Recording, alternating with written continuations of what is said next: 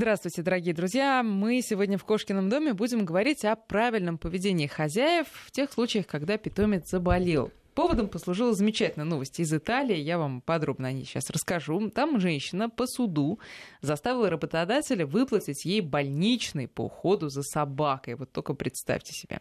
Родных у этой женщины, ну, судя по всему, нет, и оставить собаку ей было не с кем. И вот она два дня не выходила на работу, потому что ухаживала за собакой, которую пожилая уже достаточно собака, 12-летний сеттер. А, ему потребовалась операция экстренная в связи с э, параличом гортани.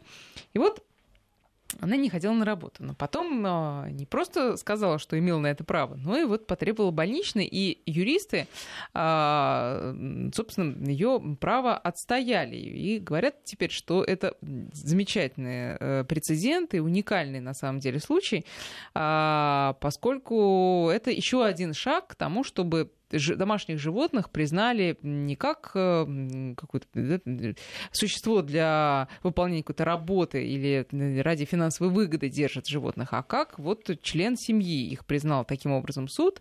Ну а женщине, соответственно, выплатили а, больничный. Кроме того, еще одним аргументом, очень важным, в том числе для нашей страны, в свете принятия, точнее, не принятия пока еще закона об ответственном обращении с животными, так вот, один из аргументов, э, на который упирали юристы, это положение Уголовного кодекса Италии, а этот кодекс, между прочим, э, грозит э, человеку, который оставил животное мучительно страдать или тюрьмой на один год, или штрафом в размере 10 тысяч евро.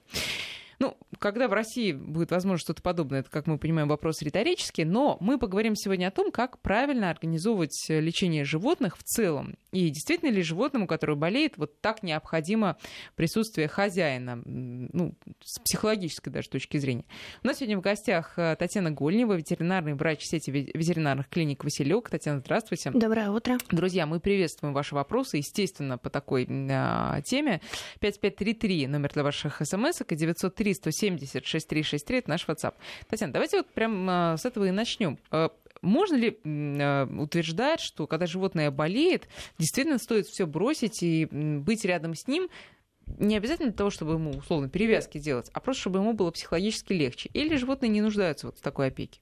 Э, ну, безусловно, животные, так же как и люди, они, э, когда болеют, они испытывают не только физический, но и психологический дискомфорт. И, конечно же, а, они будут очень рады, если хозяин их будет рядом с ними. Мы всегда просим э, владельцев, когда-то перед операцией оставаться с животным ну, по, по возможности, пока оно не заснет, когда там дается mm-hmm. наркоз, если наркоз дается ну, в предоперационной. И просим, допустим, если это по возможности, э, когда животное выходит из наркоза, тоже уже быть рядом, то есть животное может находиться, владелец может сидеть, и животное, чтобы, приходя в себя, видела э, своего любимого хозяина.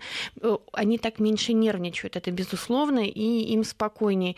Поэтому как э, ветеринарный врач, я, конечно, поддерживаю, э, что животное должно быть всегда с, хозяином. с хозяином. Ну, а вот э, вы, как э, врач, сталкивались с тем, что животное, даже если хозяин не рядом, даже если он условно в коридоре, или вообще его нет в клинике, а, ну, скажем, животное просыпается после наркоза, после операции. Да. Нет, вы встречались с тем, что животное понимает, что его, его тут лечат, ему тут помогают, и, собственно, а, эта там, собака или кошка в добрых руках находится? Происходит? Э, на самом деле, э, врачам-то как раз спокойнее, когда владельца нету никого, нету никого да, потому что э, животные, когда рядом хозяин, особенно если это речь идет о каких-то любимцах семьи, излюбленных малышах, они тогда начинают себя очень плохо вести, потому что знают, что хозяин пожалеет, они лезут практически на голову. Вот. И когда владельца нет, они так сразу так хоп и дисциплинируются. Поэтому врачу-то как раз удобнее, чтобы владельца не было. Но животные э, не совсем, у них нет таких логических угу, построений, цепочек, то есть они да. не могут э, сообразить, что вот мне делают больно для того, чтобы мне потом было не больно. То есть у них это, они этого не понимают, они понимают только боль в данный момент, и, конечно же, врачи не относятся к их любимым людям. да. А, понятно. Значит, все-таки хозяевам э, следует где-то поблизости, да, чтобы, ну, стресс уменьшить. А теперь, значит, что касается э, вот еще какого момента. Все-таки животные, мы знаем, что когда они плохо себя чувствуют, они стремятся ну, к уединению. Часто так бывает. Особенно если есть возможность, животное, скажем, живет на даче, оно вот уходит в какой-нибудь дальний угол, чтобы его не трогали. А вот как это связать с тем, что все-таки хозяин должен присутствовать и вот э, с этой особенностью? На самом деле э, не все животные так себя ведут, э, и так же как и люди, все болеют по-разному. Угу. Кто-то и у людей отлеживается, никого не беспокоя, кто-то наоборот требует к себе внимания. Когда животное уходит в укромный угол, как правило, это, он ищет место тихое и э, полумрак, э, чтобы не перераздражать еще нервную систему, чтобы его никто не трогал, чтобы его никто не беспокоил. Но э, в любом случае они нуждаются в заботе, и вот это незримое присутствие, что кто-то рядом всегда подаст там воды или, ну, на мой взгляд, все-таки это разумно. Э, конечно, не стоит уже там впадать в крайности, если там животное ну, как-то там э, один раз, простите, прокакалась, уже больничный брать, конечно, не стоит. Но если речь э, идет действительно о серьезных болезнях, то, конечно. Но опять же, есть э, вариант не оставаться с животным домом самому. Э, есть, если, например, речь идет о каких-то очень серьезных болезнях, и владелец не может остаться с, со своим питомцем, почти все клиники предлагают такую услугу, как стационарное лечение. То есть вы оставляете животное на стационар. Это специально оборудованные как бы больницы для кошек, mm-hmm. в которых э, они на, находятся, им оказывают все необходимые процедуры. Но не только для кошек бывает. Э, для ко я, я сказала только для кошек. Да, для, для животных, да, да, для собак и для кошек. Вот, и там они, конечно, получают всю необходимую помощь. Э, владельцы могут приходить их навещать, Э, и, гулять с ними, если Но это, можно собака. сравнить вот с, с ребенком, который, Конечно. как мы знаем, нет, я к тому, что мы все прекрасно знаем даже по себе, что оказаться в больнице без мамы и без папы, это вот как бы э, самое нежелательное, что может с тобой произойти. Здесь, а да, когда родители приходят, а потом они уходят, это еще больший стресс. Вот тут то же самое. Но понимаете, здесь мы всегда должны отталкиваться от того, насколько э, на чаше весов на одной лежит все-таки присутствие владельца, а на второй чаше получение необходимых ветеринарных э, манипуляций. Иногда бывает так, что э, некоторые процедуры нужно делать там 2-3 раза в день, например, ин- инъекции mm-hmm. антибиотика или других препаратов. Э, если владелец работает или не может это делать, получается, что разрывы больше между э, введениями, и, естественно, эффективность лечения падает очень сильно, и она снижается. И, конечно, в этом случае тут уже надо выбирать пользу жертвы где-то дискомфортом mm-hmm. животного mm-hmm. здесь, потому что чем быстрее он выздоровеет, тем лучше будет всем. Тем быстрее вы, вы соединитесь. Теперь вот вы сказали, что животное само ищет укромный уголок, где такой полумрак, где нет э, шумов и так далее. Если животное живет в квартире и заболело, какие мы условия должны для него создать? Вот такие бытовые условия. Оно нуждается в специальных каких? А, ну, еще зависит от болезни. Как правило, э, если животное заболело, мы его должны все-таки все-таки как-то организовать место, где он будет лежать, чтобы его действительно никто не беспокоил, поставить ближе еду и воду, если он, допустим, плохо ходит. Если заболевание связано с каким-то, э, ну, возможно, животное не может там дойти до туалета, то, естественно, постелить пеленки. Э, если заболевание связано с какими-то там болезнями суставов, например, и кошки, то рекомендуют там, например, сделать лоток с более низкими бортиками приобрести. То есть э, все сделать так, чтобы комфортно, комфортно.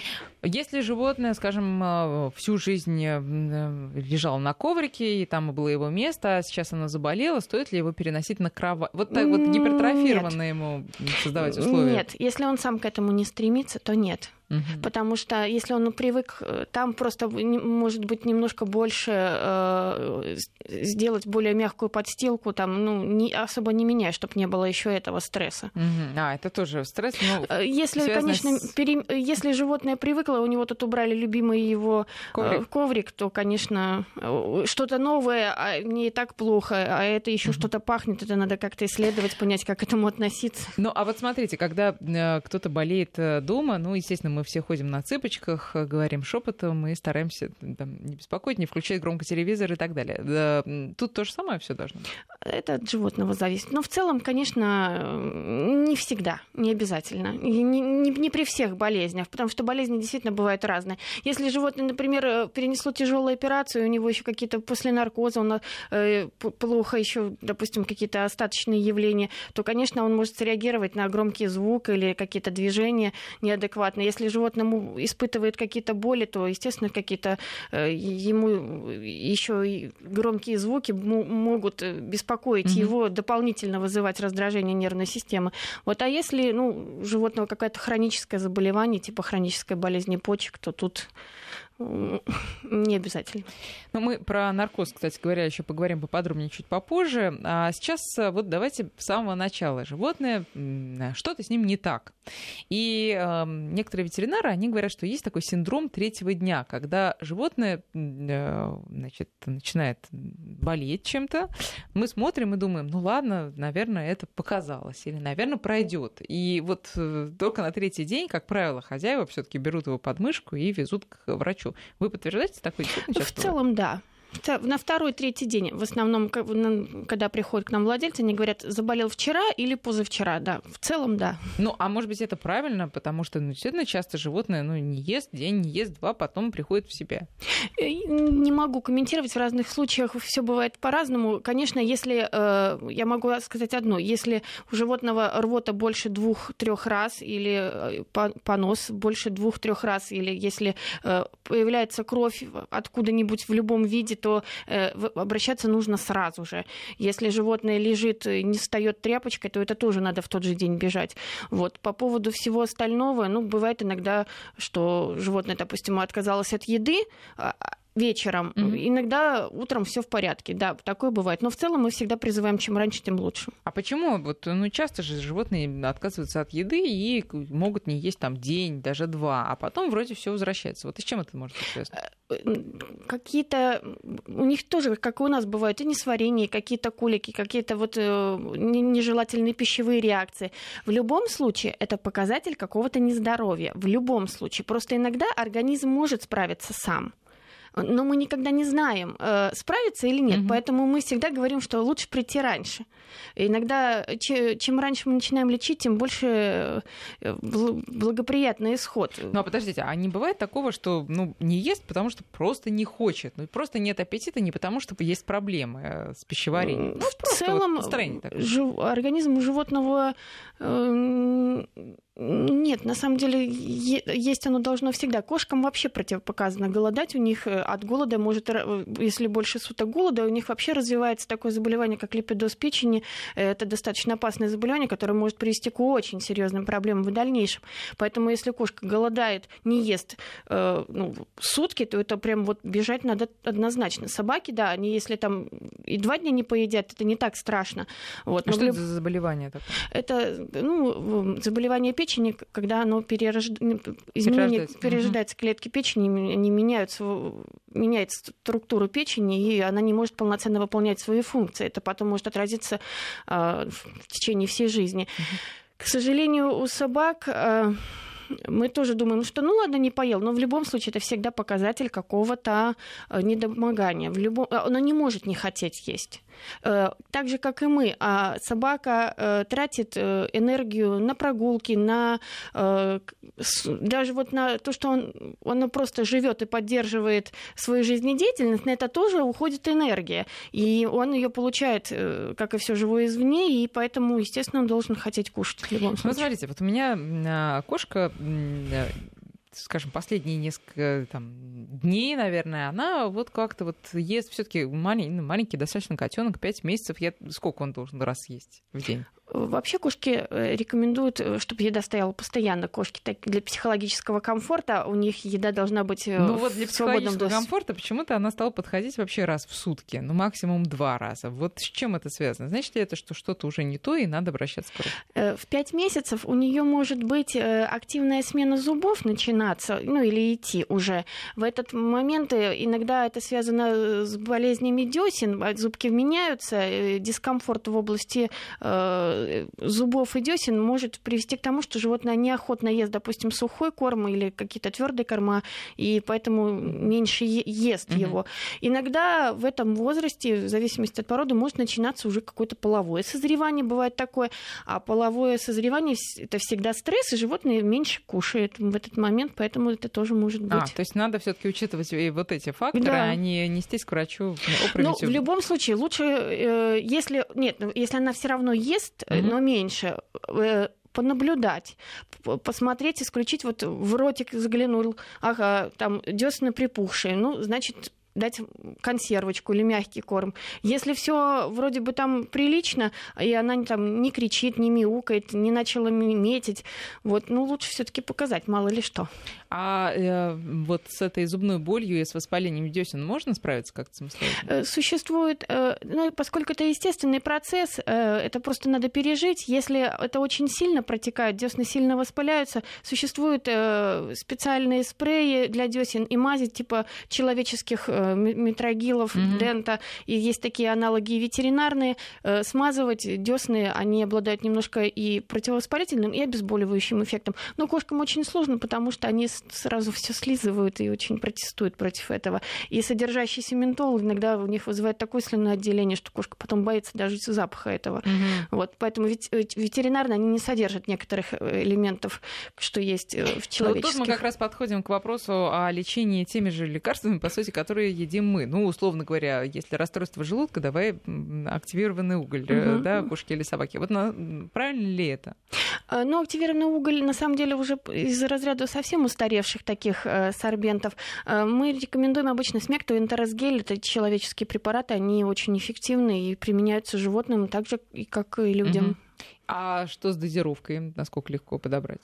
Э, дозировки, ну, конечно, это они учитываются в зависимости от веса животного. Ну, то есть как ребенку, да? да. Там смотрим, э, какая дозировка для ну, детей. Для многих препаратов дозировки э, выше, чем для человека, они отличаются. Там у животных считается дозировки всегда миллиграмм на килограмм. То есть если у нас не, не, не все препараты, допустим, можно считать, что вот одна таблетка на человека это в среднем человек 80 килограмм, значит, если моя собака там 8 килограмм в 10 раз меньше, значит, mm. нужна одна десятая таблетка. Нет, это не, это, нет, не всегда, да, и по-другому. Для разных препаратов по-разному. Это не всегда работает. Ну, а еще вот помимо этих сорбентов, э, там, смекты, еще что вы назвали, а какие еще лекарства и от чего можно давать э, животному без консультации с ветеринаром, ну, понимая, что, скорее всего, это только поможет, и вреда не будет. А, Человеческие лекарства. Из, ну, смотря от чего. Допустим, при э, поносе или, допустим, или рвоте мы, конечно, да, рекомендуем смекту как сорбент. А, если это собака, ну, опять же, надо всегда смотреть. Иногда можно навредить. Ну, собака можно, допустим, дать таблетку ножпа иногда, если у нее, допустим, э, расстройство стула, то есть вместе со смектом можно дать таблетку ножпа. С кошкам ножпу, к сожалению, нельзя. Они ее плохо переносят, она горькая, они слюнявятся. У некоторых кошек может быть и аллергическая реакция на нее. Поэтому кошкам применяют препараты папаверина и ну, другие спазмолитики. А, ну, если честно, не хотелось бы в эфире самолечением, чтобы владельцы занимались, но из меры экстренных таких вот все не расскажешь. Понятно. Но вот это, кстати, очень важный момент, потому что, ну, казалось бы, да, ножпа, ну, она и есть ножпа, она и в Африке ножпа, если собаки там э, можно, то и, скорее всего, кошки. Но есть, как вы сказали, много тонкостей, да. и, тут, и тут действительно не угадаешь, если ты не обладаешь этой информацией, так да, что лучше например, э, многие человеческие обезболивающие собакам и кошкам смертельно. Например, вот э, наш диклофенак или вот эти препараты, которые мы пьем обезболивающие у собак, могут вызвать желудочно-кишечное кровотечение с первого применения и привести даже к смерти. Многие владельцы не знают об этом и дают. Был у нас случай, что собака просто погибла, когда они уже пришли и говорят, собаку рвет кровью и понос с кровью, диарея с кровью. Но это, конечно, следствие применения препаратов, которые нельзя применять. Угу. А владелица это помогала, и она думала, что собаке тоже это можно. Ну, а тем не менее, если вот э, там э, острая боль у собаки, а нет возможности сейчас обратиться к врачу, что вы посоветуете? Ну, хотя бы баралгин Угу. Колоть. А можно и таблетку. Можно таблетку, если, да, докторскую, точнее, любительскую превратить в, док- в докторскую, да. тогда можно и таблетку. А по поводу терпения животных к боли, вот тут есть вопрос, точнее, есть не вопрос даже, а короткая история. Слушатель наш подобрал больную кошку, лечил и говорил с ней, и она терпела. Вот э, верите ли вы в такие истории и на своем опыте что вы можете сказать по поводу того, как животные все-таки переносят боль? Э, ну, порог э, боли у всех животных, конечно, э, разный. Как и у всех людей. Как и у людей, да, бывают более чувствительные, менее чувствительные.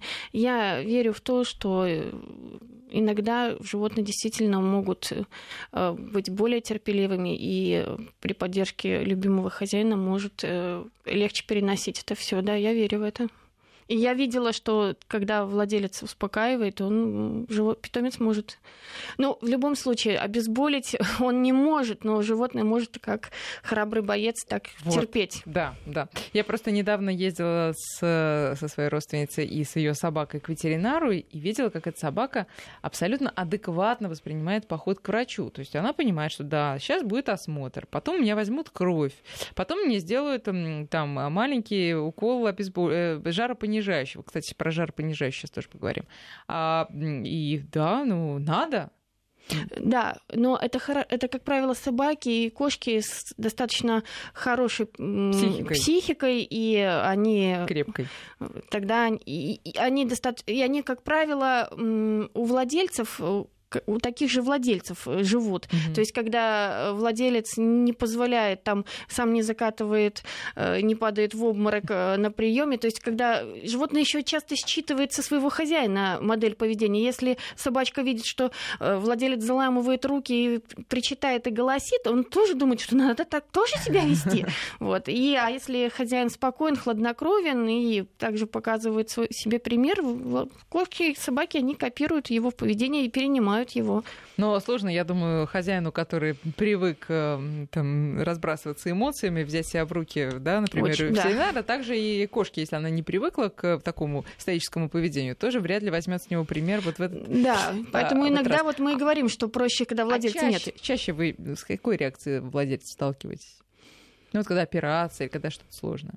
Ну, иногда бывает, э, не угадаешь. Много таких героических хозяев, которые берут себя в руки? Достаточно, достаточно. И я хочу сказать, что обычно э, нервничают владельцы декоративных пород собак, маленьких, поскольку они члены семьи практически вот как дети. все таки отношение к маленькому чихуашке да. и все таки к крупному лабрадору несколько другое.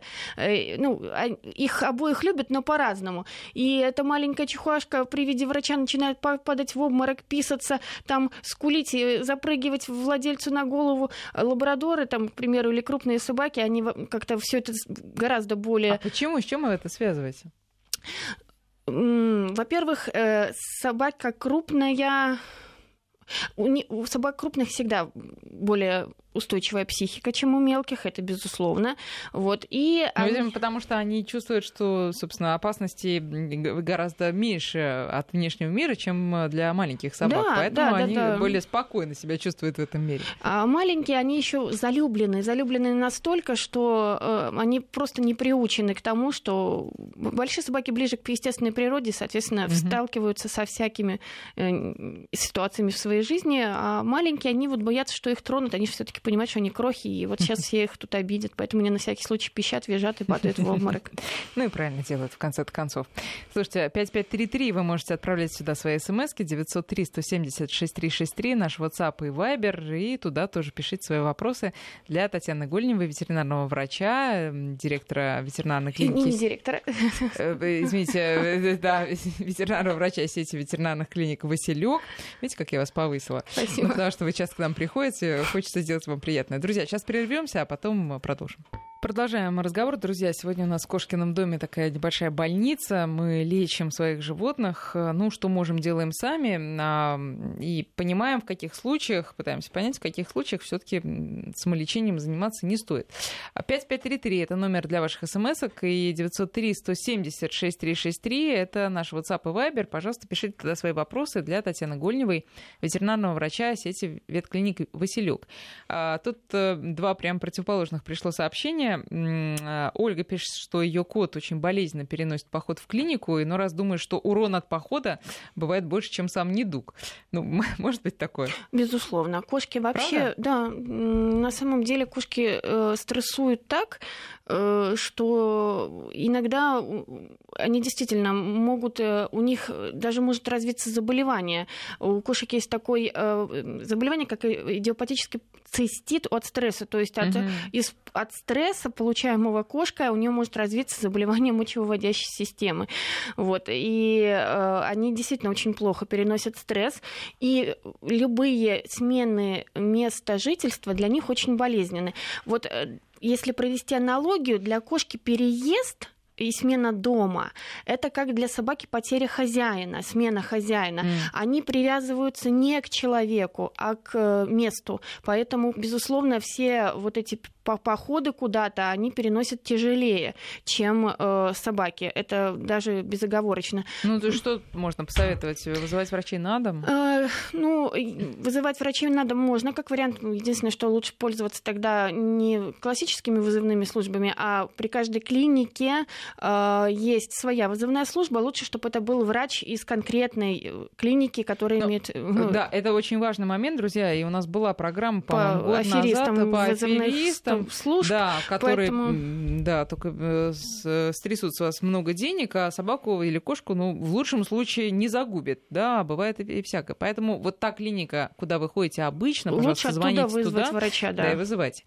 А, так, или, или, или, или... все-таки нет, и можно все-таки ходить э, с кошкой в клинику. Опять же, э, не все кошки так реагируют, что э, некоторые приносят в принципе нормально. Опять же, некоторые, вот, например, даже и очень даже и любопытные выходят и знакомятся и с удовольствием. Это обычно относится к таким породам активным, там бенгалы, абиссины, они так приходят сразу так все обнюхивают и врача это к врачу. Ну, как-то можно подсластить им эту пилюлю, это похода к врачу? Что, что стоит сделать? Взять с собой, я не знаю, игрушку? Э, ну, игрушку, вкусняшку, э, вот что-нибудь такое, чтобы э, животному порадовать. К сожалению, у врачей не всегда бывает возможность там все-все-все долго разводить, поэтому э, это уже обязанность больше хозяина угу.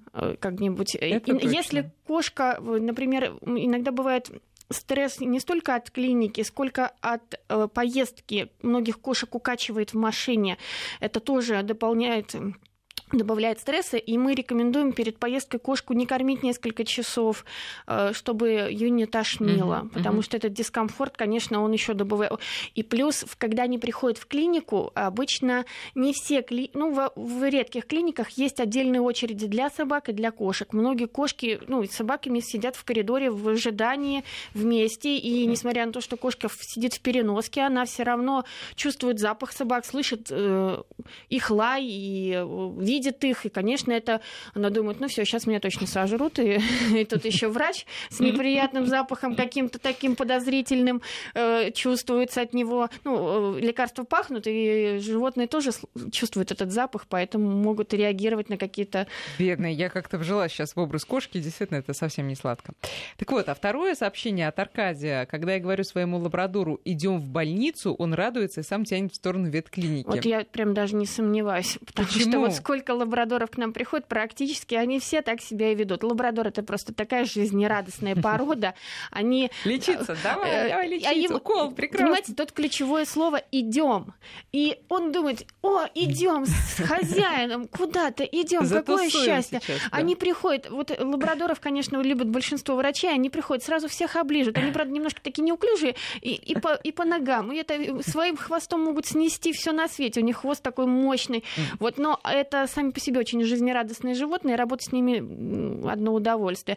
Овчарки, вот они наоборот, вот очень часто овчарки, э, несмотря на то, что это одна из самых умных пород, иногда вот видно, что хозяин прям втаскивает эту овчарку, она растопыривает лапы, и ее прям на животе тащит. Конечно, умных. Вот это вот и подтверждается, она не хочет идти к врачу. Да, и вот как-то вот мы все время у нас э, на прошлой работе был э, перед дверями такой длинный достаточно проход, э, аллея, И вот всю эту аллею бедные владельцы овчарок тащили их. Там Это такие рытвины были, да? Ну да, да. они прям упирались всеми четырьмя лапами. Почему-то именно овчарки. Понятно. Ну, умные собаки, что там. А, еще нам пишет, пишет слушатель, бог свидетель, я не вру. Три клиники сказали усыпить, а я вылечил. Ну, бывают, бывают. такие случаи. Э, дело в том, что э, не знаю, конечно, предыстории, трудно сказать. А, врачи э, ориентир... Вы знаете, чудеса бывают и в человеческой медицине, будем так говорить. И бывает, что и врачи Правда. отказываются. И ну врач, когда врач говорит усыпить, он говорит это не потому, что он злой, и чтобы ему там он кровожадный. Э, врач опирается на данные исследования, анализы, и он понимает, что прогноз неблагоприятный. Скорее всего, ему не то, что говорили усыпить, скорее всего, озвучивали, что Э, вероятность спасения низка, и что качество, мучился, качество жизни mm-hmm. очень низкое. Понимаете, мы всегда еще э, озвучиваем владельцу, что да, животное может прожить еще год, но этот год будет мучений. Будет ли доставлять радость эта жизнь ему? То есть он протянет, да, но он будет мучиться. Когда у собаки, допустим, отнялись лапы задние, допустим, и он ходит под себя только, он не встает, он волой, у него пролежни. То есть э, э, он может прожить и долго в таком состоянии, но будет ли радость? Ну тут вот, Татьяна, мы переходим на такой очень э, щекотливую момент. тему, потому что в случае с людьми в некоторых странах существует эвтаназия, но э, в нашей стране, например, все-таки за людьми до последнего часа ухаживают, что бы там ни было. Почему в случае с животными это по-другому? Какое ваше мнение на это? На самом деле, потому что э, не все владельцы готовы к этому. Э, за людьми-то не всегда хотят смотреть, стараются сдать куда-нибудь много ж таких историй, что оставляют и mm-hmm. родных э, в больницах. А собаки и кошки, к сожалению, они имеют все шансы быть, быть заброшенными. Более того, что когда животное в тяжелых состояниях таких, оно, как правило, требует очень дорогостоящего поддержания жизни. То есть и оно уже не доставляет владельцу радости. Не секрет, что мы все заводим животных ради того, чтобы испытывать радость от общения. А когда эта радость исчезает, остается только обязанности э, выносить э, плохо пахнущие пеленки, менять памперсы, делать уколы, подмывать. Э, ну, я хочу сказать, что очень немногие владельцы так старательно все это выполняют и терпят. Очень многие сдаются, и животное усыпляется. Здесь, как врачу, я могу сказать, э, отсутствие ухода э, животному доставляет очень большие страдания. Если не оказывать должное лечение, животное очень мучается. В этом случае гуманнее, конечно, усыпить. У нас был случай, ну, не конкретно в нашей клинике, у моей э, однокурсницы, когда принесли кота с задержкой мочи, мочекаменная болезнь, mm-hmm. кота катетеризировали, поставили катетер, одели пампер, сказали, озвучили план лечения, он был достаточно дорогостоящий, требовалось несколько дней капельниц, промывания катетера мочевого. И озвучили, что, возможно, потребуется операция. И владелец вроде бы все, все хорошо коту одели такой воротник на голову, чтобы он не вырвал этот катетер. Mm-hmm. Этого кота через час нашли в мусорном баке. Oh, Живого в этом же катетере, э, в этом воротнике mm-hmm. и в памперсе. То есть владелец просто выбросил животное. То есть, естественно, в таком состоянии он беспомощный. Ну, тут без комментариев. Ну, вот вы, это точно, абсолютно. Но вот вы, когда видите такую ситуацию, когда к вам приносят действительно очень больное животное, которому, ну, ну скажем, в случае с мочекаменной болезнью, действительно, как мы знаем, там перспектив хороших нет. Ну, там... почему? Сейчас э, уже, ну, ну, можно оперировать, но в любом случае, конечно, ну, это... Как? Ну, а там гемодиализ, да, вот... Э, это почки. Ну, а я что сказала? Э, ну, Нет, мочекаменная именно... болезнь, Ой, это бывает да, иногда да, да, поч... просто Почечная закуп... недостаточность, извините, я перепутала, да, почечная недостаточность недостаточность, гемодиализ. А, вы вот смотрите на хозяина, прежде чем сказать усыплять, не усыплять. Конечно, вот, да? безусловно. Просто иногда... Вы оцениваете его Конечно. возможности, его настроение, его отношение к а, животному. Это очень заметно, потому что некоторые владельцы приходят, и, и по ним видно, что они будут с ним до последнего. Кто-то приходит и говорит, времени нету, я тут э, неделю собирался к вам доехать, вы мне дайте вот э, одну таблетку, сделайте ему укол, мы пойдем. Вот, то, конечно, мы как бы оцениваем еще отношение владельца, насколько он готов э, вложить в эту собаку сил и времени, и, простите, тоже денег, потому что, э, как правило, все хронические болезни требуют финансовых затрат.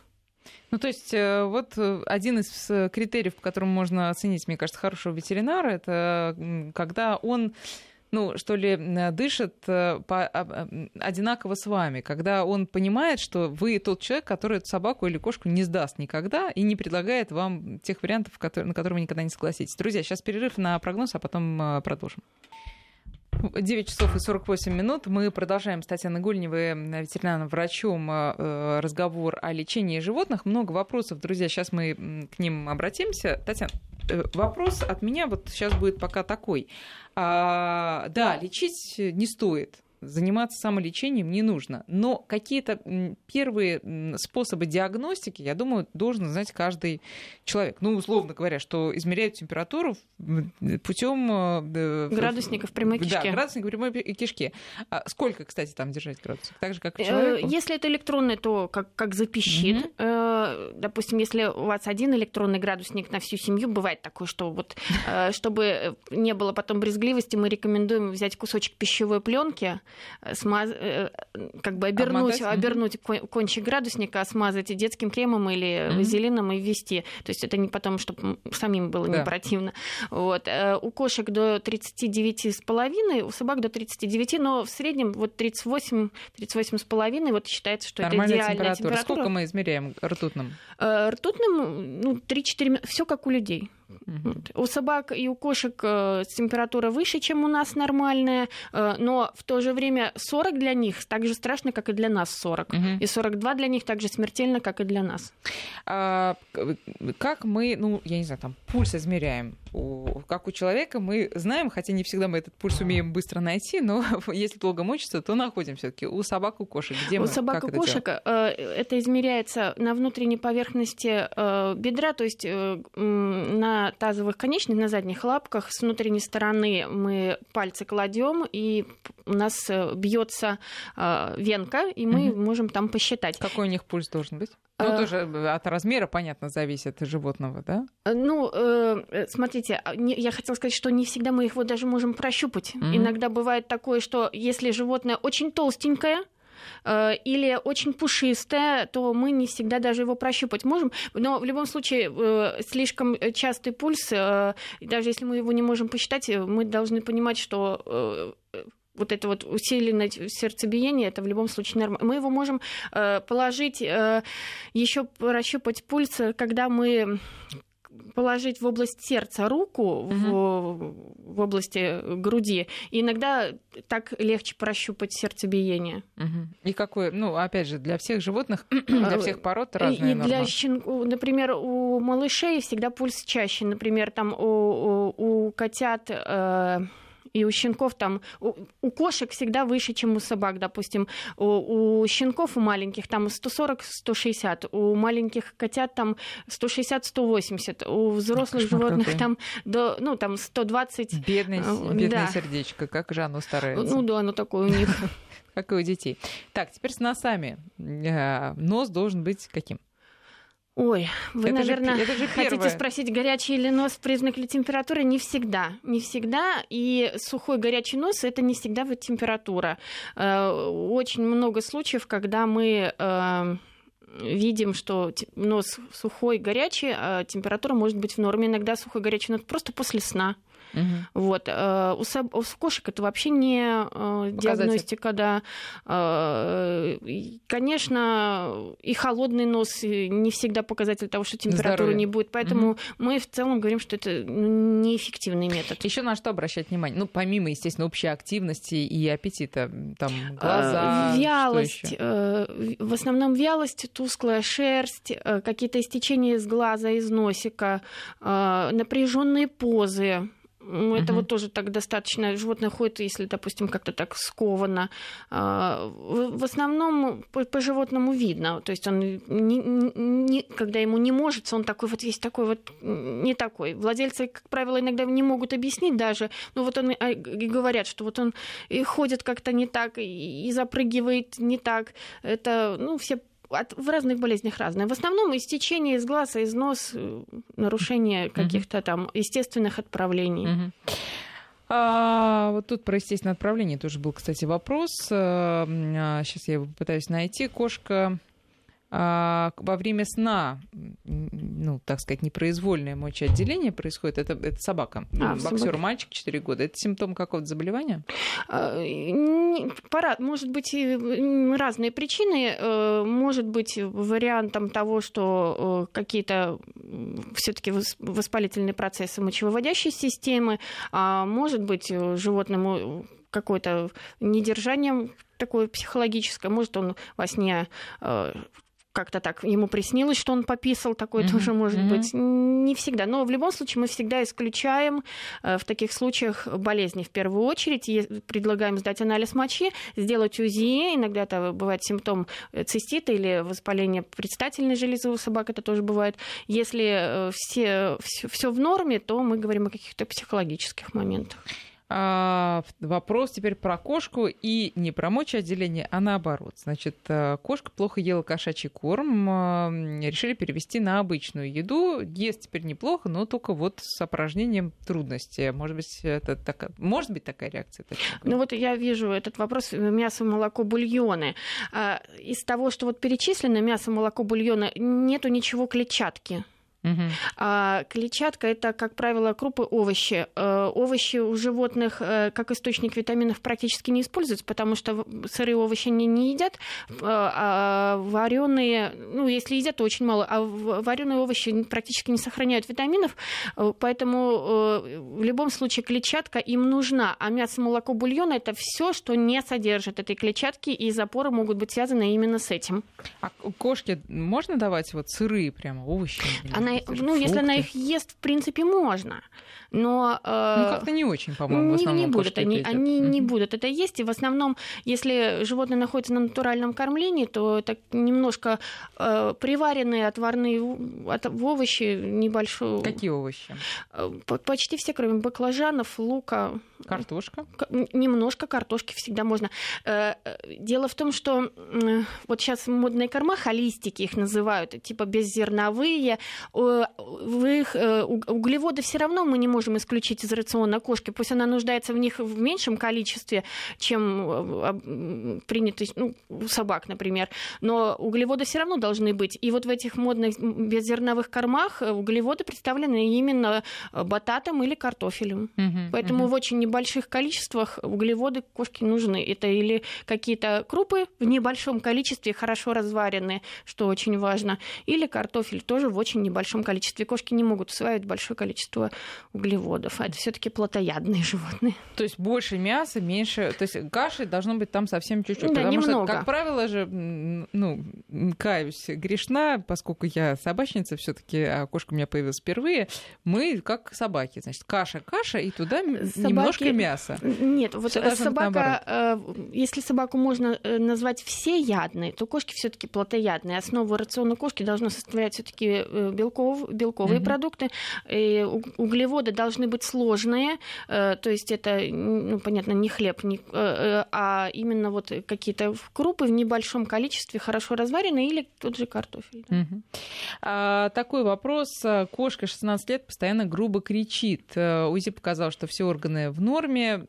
А, ну, есть у нее, я так чувствую, некие проблемы с пищеварением. В общем, стали давать ей пребиотики и ремодил. Кошка успокоилась, но постоянно спит. Правильно ли мы поступили? А, Римодил – это препарат, который э, обладает обезболивающим действием. Скорее всего, что у кошки есть какие-то проблемы, возможно, даже с какими-то суставами. Угу. Э, поэтому УЗИ показала все в порядке с внутренними угу. органами, может быть, все в порядке, но артриты, артрозы, какие-то нарушения опорно-двигательного аппарата у нее могут быть. И э, то, что ей помогает Римодил, говорит о том, что э, попали в точку и правильно. У него есть, безусловно, побочные эффекты, как у любых препаратов препаратов, но если выби... никто не должен испытывать боль. То есть, на мой взгляд, уже такой пожилой кошке лучше обеспечить спокойную старость и уход без боли, нежели там, пусть она проживет там год, но без боли, чем два, но постоянно mm-hmm. крича. Вот, на мой взгляд, вот так. Да, лучше. Еще вот мы хотели поговорить про жар понижающие. Все-таки человеческие можно давать животным?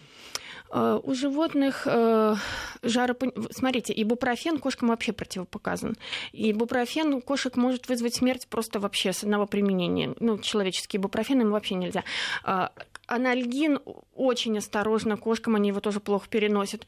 У собаки, да, собакам можно анальгин как жаропонижающий, но у них есть свои э, препараты для снижения температуры. Ну mm-hmm. вот как, как вариант экстренный, экстренный, экстренный, однократно анальгин можно и тем, и тем однократно.